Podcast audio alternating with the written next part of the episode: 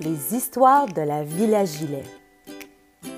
Bienvenue dans le monde fantastique de la Villa Gilet, une maison majestueuse conçue à l'image de sa population, c'est-à-dire tricotée serrée. Suivez les personnages de la Villa Gilet et laissez leurs fabuleuses épopées vous émerveiller. Dans la série Les histoires de la Villa Gilet, Alice et la traversée de la Manche. On raconte que l'architecte de la Villa Gilet, la grande tricoteuse Francine Loisel Rigodon, avait imaginé ce qui allait devenir son chef-d'œuvre par une froide nuit d'hiver au début du siècle. À la recherche de chaleur, elle avait commis l'erreur de mettre en branle trop de méthodes de réchauffement. En moins de deux minutes, elle avait enfilé un très épais tricot en poil de carcajou, mangé une grande soupe bouillante au poireau, allumer un feu puissant et sans merci dans le foyer. L'écart de température fut si soudain qu'elle eut un coup de chaleur. Elle se mit à ramollir tranquillement dans son tricot et ses idées devinrent de plus en plus désorganisées. C'est dans cet état bien singulier qu'elle avait commencé à avoir des idées nouvelles, des idées qu'elle n'aurait jamais eues en temps normal. Francine Loisel Rigodon était d'abord et avant tout une grande tricoteuse. C'est elle qui avait tricoté la promenade royale du roi Booster III, ainsi que tous les ornements capillaires de la reine Margot. Elle avait même tricoté soigneusement la housse de calorifère des frères Savon. Plus jeune, elle s'était fait connaître en tricotant les cinq débarcadères du port Pork. Ce soir-là, elle se mit à dessiner sur des grandes écorces des tricots farfelus, démesurés aux proportions outrageuses des tricots vivants, des forêts et des volcans de tricots. Elle y passa toute la nuit avant de s'endormir, heureuse et comblée, au milieu de ses croquis. Le lendemain, ayant repris ses esprits, elle avait regardé avec grand intérêt le fruit de ses envolées créatives de la veille.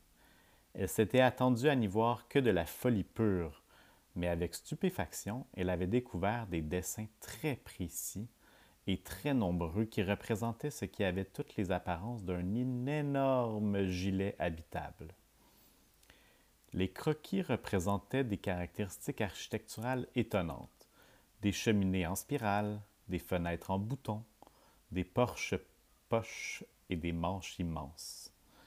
Entièrement constitué de laine tricotée serrée, ce bâtiment imposant gardait une apparence douce et chaleureuse. Et comme on allait le découvrir plus tard, la laine était un matériau très résistant, malléable et avec des propriétés formidables d'isolation. Sans le savoir, Francine Loisel Rigodon avait imaginé ce soir-là les bases de ce qui allait devenir l'école du tricot, aussi nommée l'architricot, un des mouvements architecturaux les plus importants depuis le Bauhaus, et dont la Villa Gilet est sans conteste une des œuvres les plus iconiques.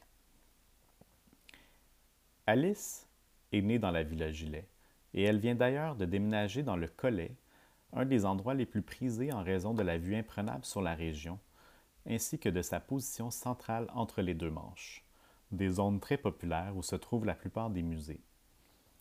Le Collet est par ailleurs très reconnu pour ses nombreux pruniers intérieurs, une fantaisie nourricière très prisée des résidents. Dans sa nouvelle chambre, Alice a une vue plongeante sur la vallée où chaque jour elle se plaît à observer les importateurs-exportateurs à l'œuvre, sur leurs petits vélos. L'import-export est une des activités les plus importantes à la Villa Gilet. Ceci s'explique bien facilement. Les giletières et giletiers sont des grands curieux et leur intérêt pour les merveilles du monde entier n'a pratiquement aucune limite.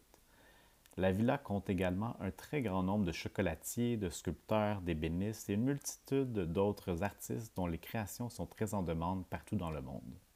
Les importateurs-exportateurs eux-mêmes ont élevé leur travail au statut de performance artistique. Sur leurs petits vélos décorés, ils parcourent le monde, tantôt en jonglant avec leurs colis, tantôt en chantant ou en récitant des vers.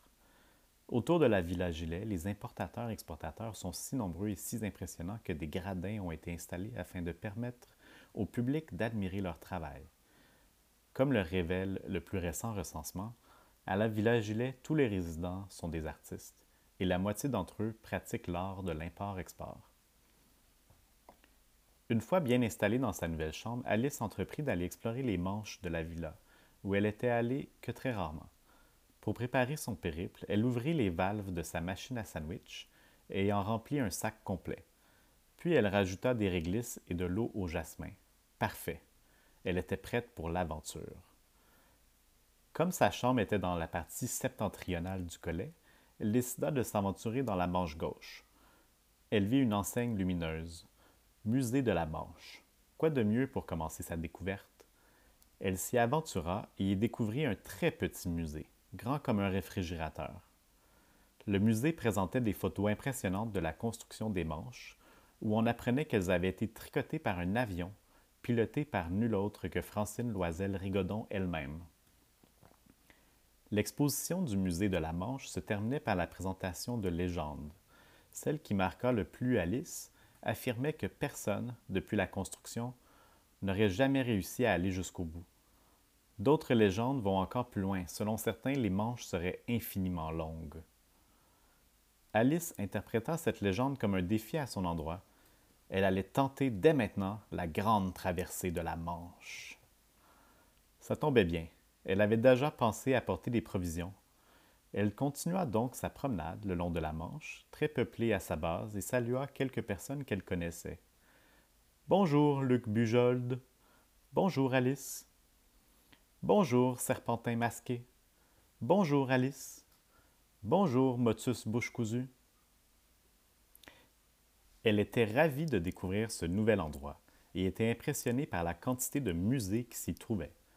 Musée de l'ambiance, musée du fenouil, musée discothèque du silence, musée de l'art frivole, musée du syndrome de la page blanche. Elle avait la pressante envie de tous les visiter, mais déterminée, elle se dit non, je dois rester forte je dois d'abord terminer ma traversée.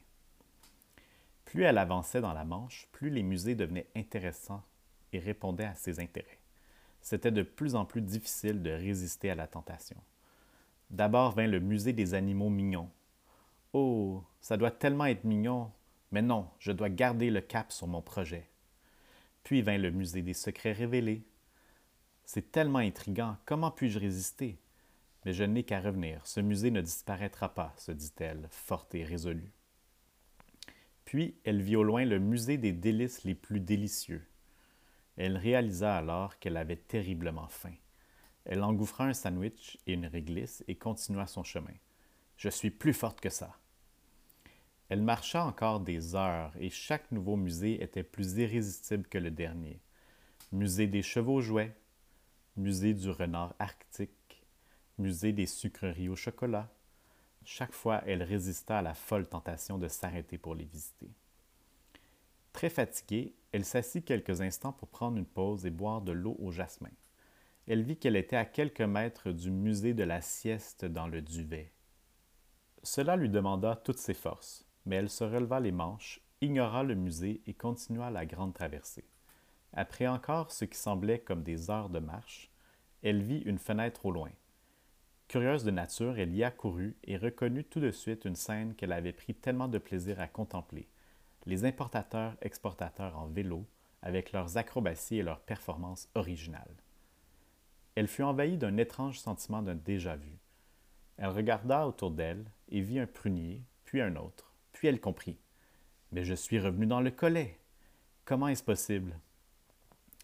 Elle était en effet dans la zone méridionale du collet, ce qui ne pouvait qu'être expliqué d'une seule façon. Alice courut dans toute la villa Gilet pour annoncer sa découverte. J'ai réussi la traversée de la Manche. Les deux manches communiquent.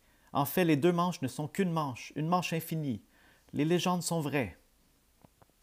Ce soir-là, fière d'avoir réussi sa traversée, Alice eut le meilleur sommeil qu'elle n'avait jamais eu, et elle rêva de duvets, de chevaux jouets et de renards magiques c'est ce qui conclut l'histoire d'Alice et la traversée de la Manche. On se retrouve bientôt pour d'autres aventures de la Villa Gilet. À la prochaine!